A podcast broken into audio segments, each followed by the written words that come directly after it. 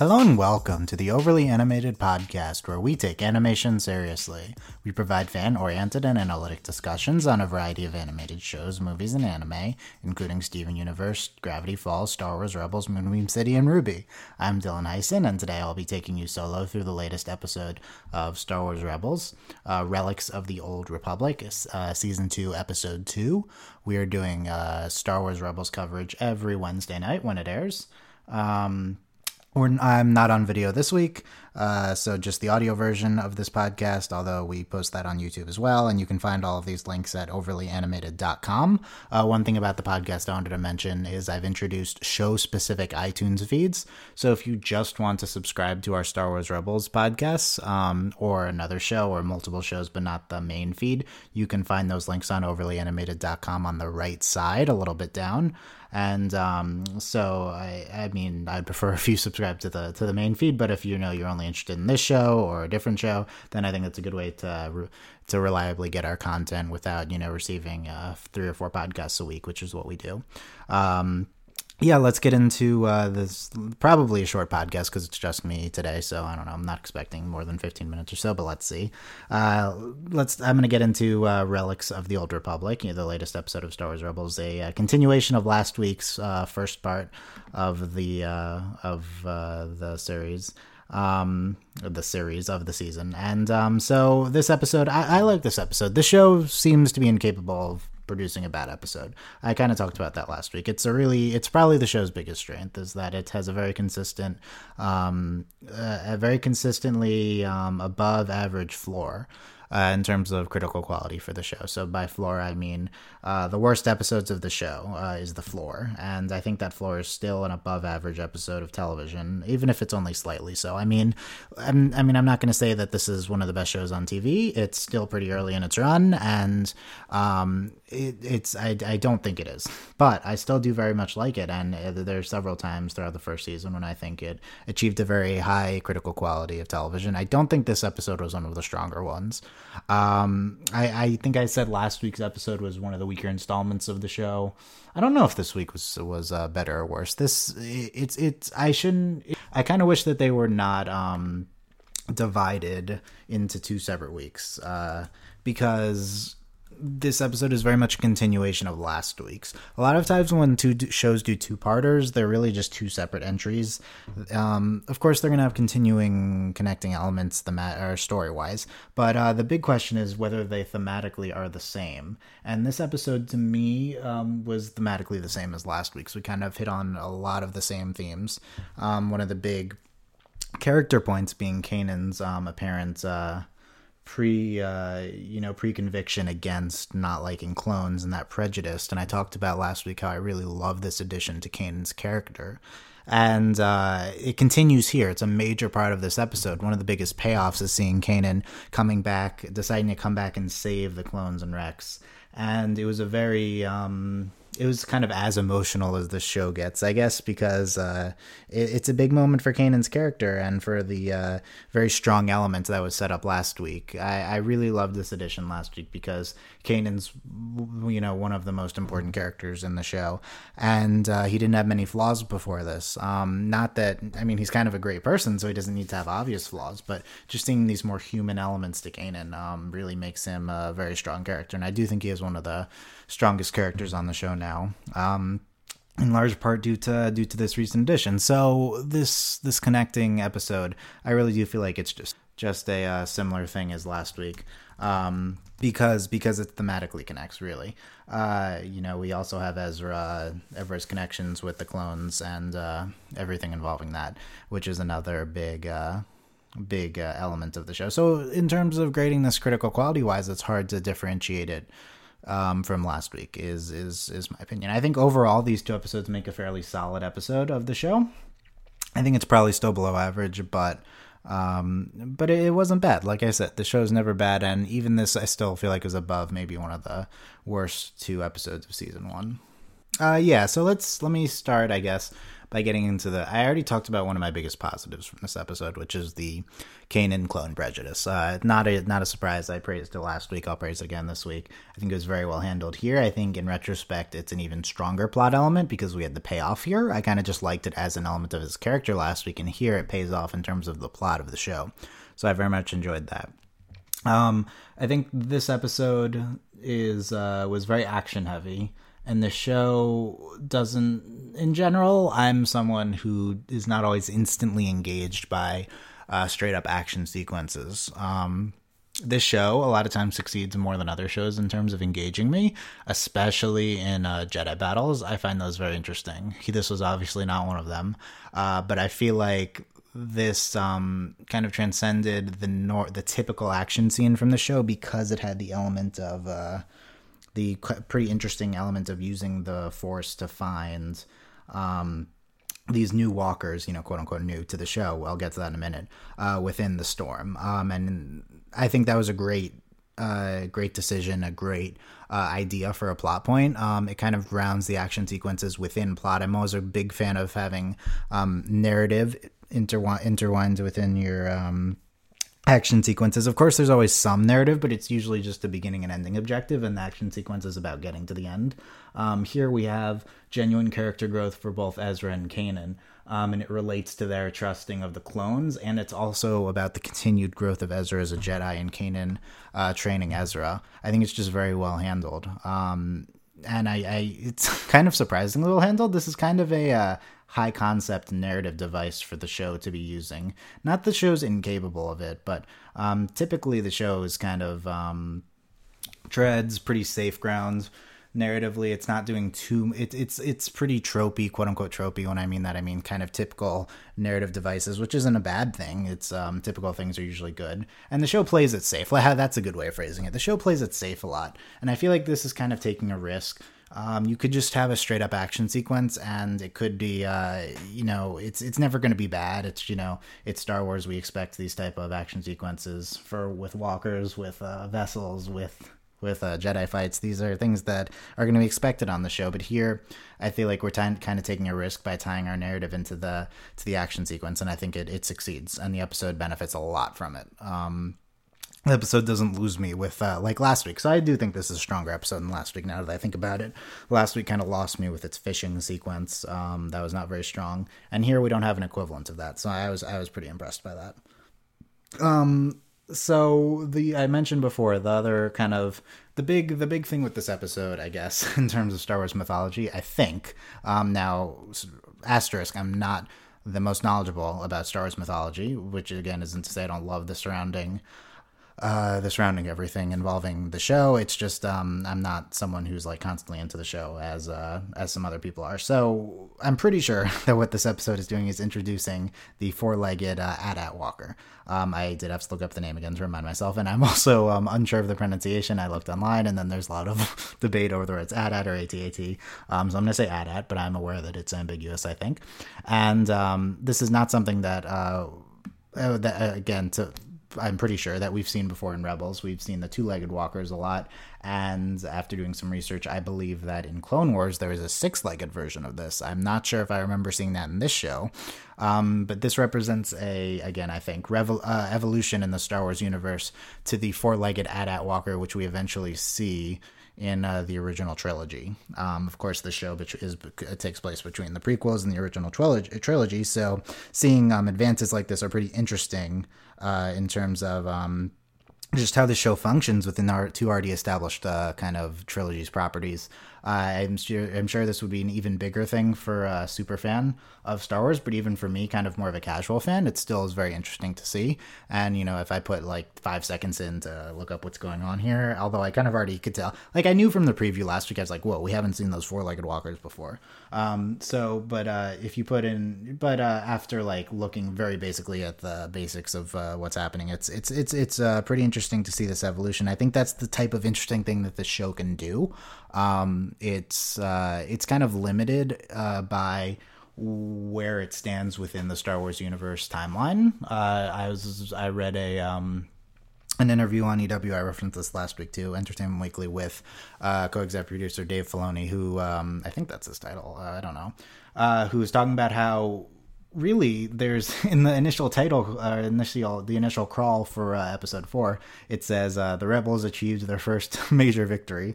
Um, and that's kind of uh, what happens right when episode four begins. So they're so limited by what they can do with this rebellion now um, because this is about the formation of the rebellion that we eventually see in the uh, in the original trilogy. And um, seeing and they can't win a they can't win a major battle ever so you know that's never to happen right uh, so it's i guess that's a reason that's a reason to focus on Ezra and gang primarily because it's not like the sort the larger force is ever going to do anything major. Um, I assume at some point we'll see a major defeat. Maybe that comes towards the end of the show, or maybe multiple major defeats but I do like using that as a frame to still focus on our main gang, who's really the emotional core of the show, and we really shouldn't strive too far beyond our uh, our main gang here. I feel like uh, Ahsoka's are, introducing Ahsoka's already pushing it a little bit, and I'm interested to see because she's back at the end here. If we if she's still a part, uh, excuse me, if she's still a part of the um, of the major crew, and um, that's that's a uh, that's an interesting question the answer. They kind of shelved her off um, for these two episodes, and she's back now at the end. She kind of had to be back there for the payoff with the clones. That was another thing that I'll get to in a second. But first, let me finish talking about Ahsoka, who uh, who's back now at the end, and um, she's gone, and now she's back. And uh, I, am skeptical of her being part of the main crew for a significant portion of the season, but we'll see what happens. This is a new, whole new world here. There's a larger rebellion compared to season one. I mean, um, there's this new commander. Um, now we have uh, Rex back here. Is he going to be a major part of things? Uh, so there's a lot to manage, and um, I, I, prefer that the show stay within its season one core. Uh, I feel like the Siege of Lothal movie, while maybe one of the most interesting ones to um, to the general. Uh, to people who watch, I feel like there's two types of people who watch the show. There's people who watch the show who are Star Wars fans, um, and then there's people who watch the show who are Star Wars Rebels fans. And I'm not saying those won't overlap, but uh, if you watch the show and you're like, oh, you know, it's Rebels, it's okay. I'm just, I love Star Wars in general, though this is probably one of the worst properties for Star Wars. Which is, you know, is probably true. Star Wars is a very high quality property. Um, there's, and this show, while good, is not necessarily incredible yet.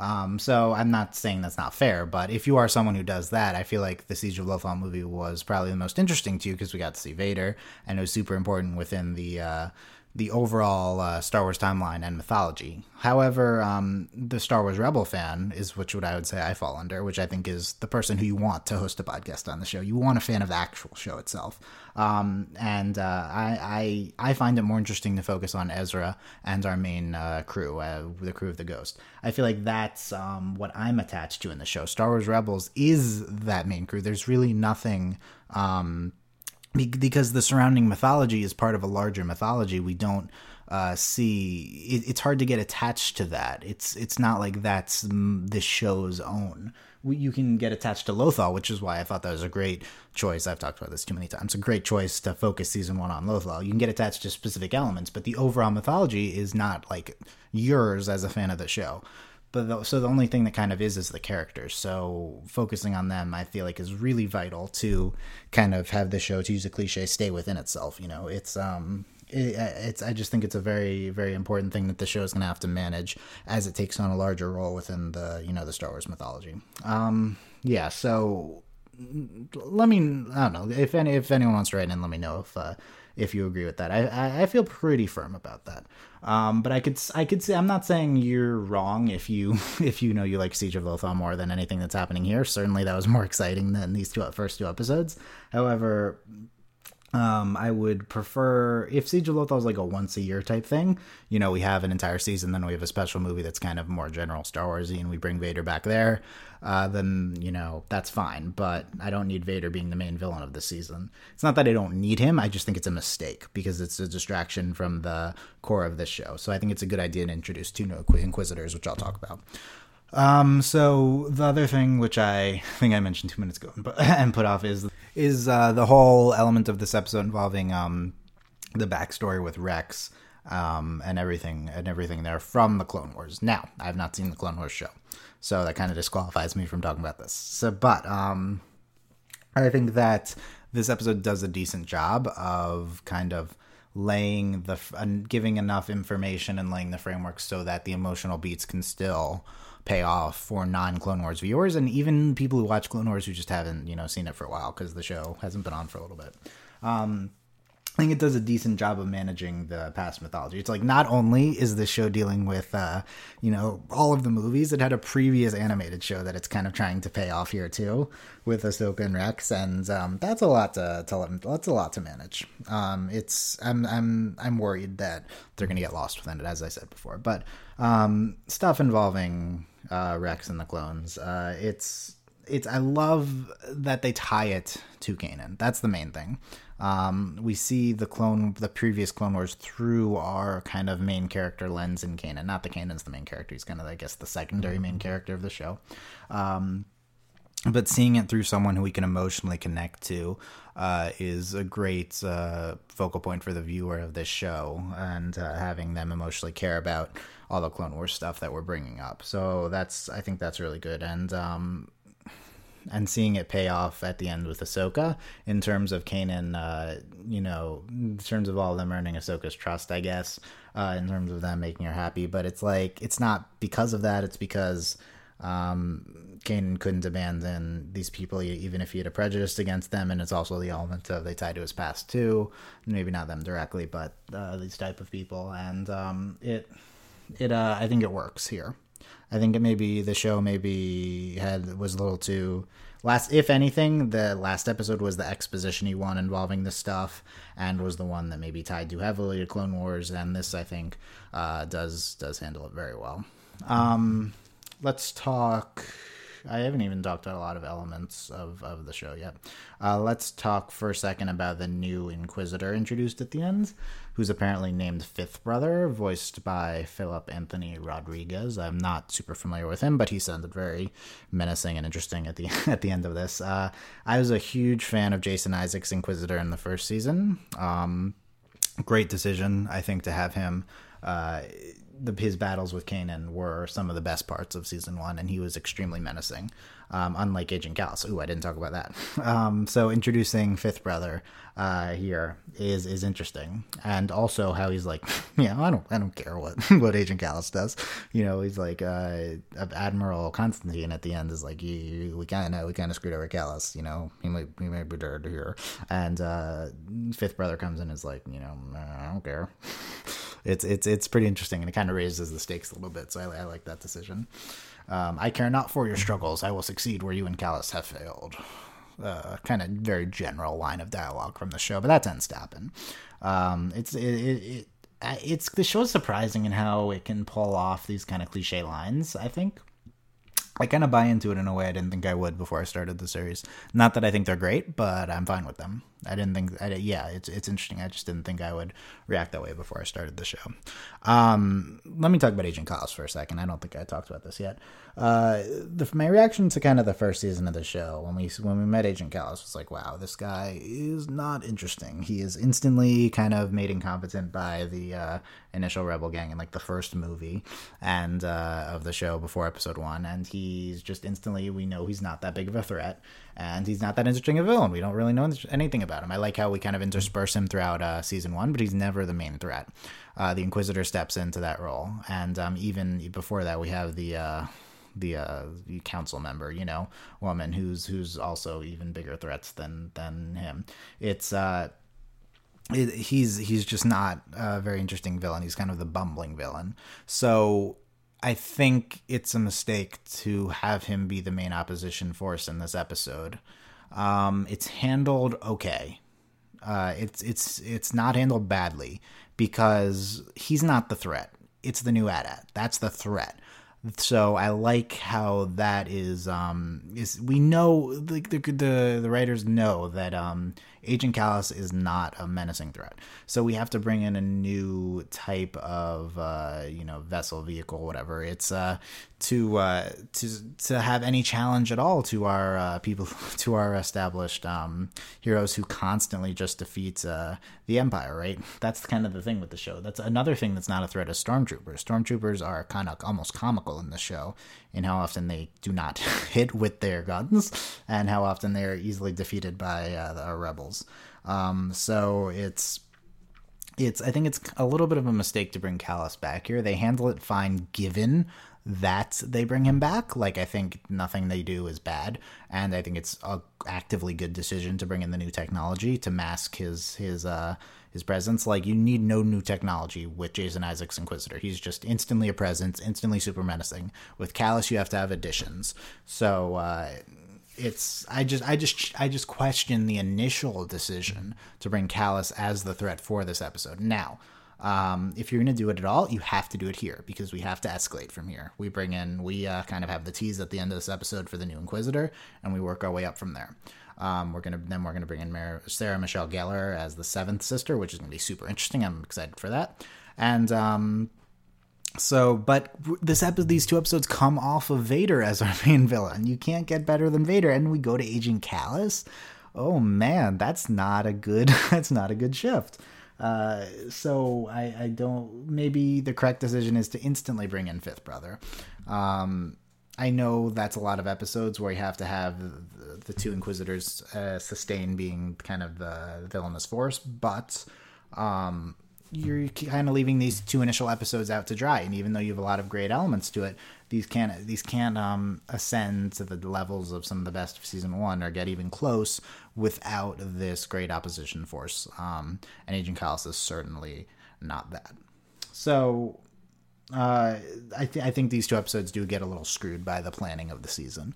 Uh, it's like you have to have um, you have to have an escalation in uh, in the opposing force. So uh, so it starts off small, and then we get bigger, and uh, this is the small, and um, as a result, the small can't can't uh, send to bites that we want it to. I think it probably would have been a good idea to read these episodes both at once to get to get past them.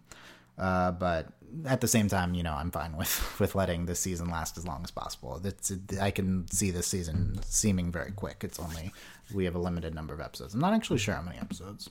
Not sure if that has been um, has been uh, or determined yet. Probably, I would assume the same as the first season. Nope, twenty this season. Okay, interesting. So that is a lot. So I would have. Uh, I, I, think maybe we should have aired these two at the same time. Anyway, other things here that we have not discussed. I love them freaking out over the four legs. I talked about that. Yeah, they call them giant death machines. They eventually say walkers, which I think is a fine word for them within the canon. Uh, it's um could refer to them as walkers and um it's their presence in the show honestly. They do not seem super threatening. So this is a possible potential problem uh kind of halfway through the episode ezra decapitates one of the AT-ATs and it's like okay instantly they're not that big threats. I mean we have to they had to retreat into a storm to avoid them but it's like with some careful jediing we can easily defeat them. So it's I feel like they're only a threat for their like introduction, and then it's like, mm.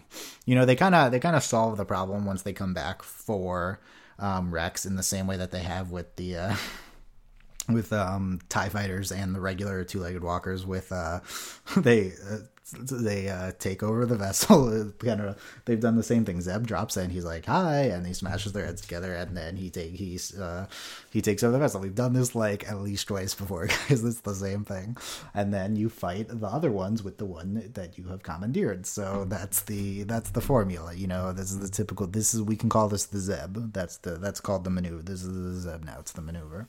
Um, so yeah, it's the they're not that threatening, honestly. I didn't feel I never felt super worried for our heroes in this episode. I guess is my general point. Um, what else we got? We had a little. I, I always want our. Uh, I think I'm going to start the segment our uh, shipping watch of the week for. There's only one possible relationship in the show: Sabine and Ezra. Um, and um, what did what I wrote down? Sabine balancing Ezra here. I guess when he was trying to get onto the gun and stuff.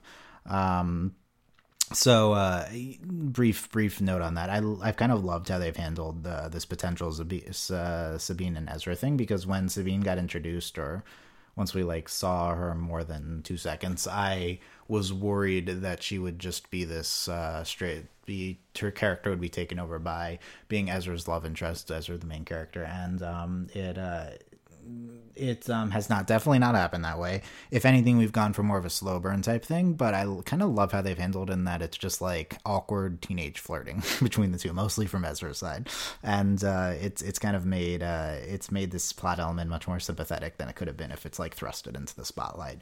Um, side note: we I was worried about it consuming Sabine's character, but we also don't have really that too much of a character for Sabine. That's something I'd like to see uh, built up in this season is um, Sabine and especially Hera too, um, having doing more things.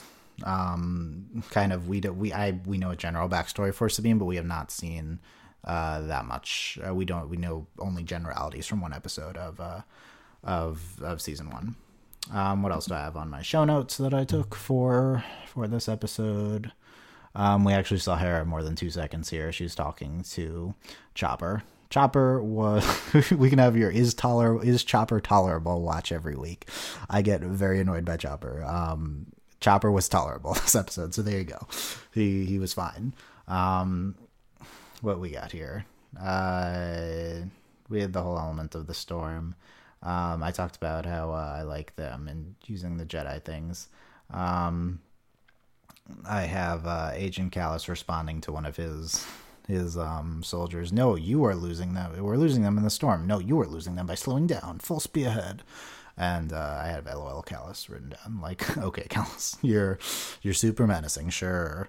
Um, they yeah, they uh, they just decapitate them very easily. Uh, the, everything with Admiral Constantine that was weird. Um, that he's that he's a name. I don't know if he'd had a name before, and that he's uh, this this I guess this is this uh, new Inquisitor instantly just discarding Kallus's life is like a typical way to gain. Uh, ooh, he doesn't care. He's scary, you know. He's he doesn't even care for his own subordinates. So I guess that's a pretty uh, typical way to go about that. Um, mm, yeah, I think that I probably covered covered everything. Excuse me. Um, yeah. So there you go. Uh, Relics of the Old Republic. Um, overall, decent episode. Not great, but better than last week. So I've determined, as I've as I've talked about it, I've determined it's better than last week. Um, very much looking forward to next week. Let me. I think I had a description up here somewhere. I saw the like half of the preview before the recording cut off, but uh, let's see. Always two are the two there are. So a nice Yoda title there. Um, while searching for supplies on the fleet, Ezra, Sabine, Zeb, and Chopper are going on a daring mission to an abandoned Metastation, but when two Inquisitors sent by Darth Vader are endangering Sabine and Ezra, Zeb and Chopper have to find a way to save them. So we get both Inquisitors next week. That's exciting. Very interested to see Sarah, Michelle, Sarah Michelle Gellar as the uh, other Inquisitor. Um, and uh, potentially a Zeb and Chopper focused episode. Interesting. Zeb, uh, I feel like is one of our more established characters, but only from the first half of season one. After that, he was kind of shoved to the background. Um, so I'm not. Uh, I'm fine with him become coming into the spotlight a little bit here again because it's been a while. That being said, I know I feel like Zeb has a really good, um, well-established character and a nice uh, emotional attachment from the audience to him. Um, Zeb and Chopper probably are two most annoying characters, so let's see let's see how that works out. Although Ezra's pretty annoying too. Okay, um, there you go. We'll cover that next week, October twenty eighth. And um, I'm Dylan Heisen. Uh, you can find out everything about this podcast at overlyanimated.com. And you can support us on Patreon at patreon.com slash overlyanimated.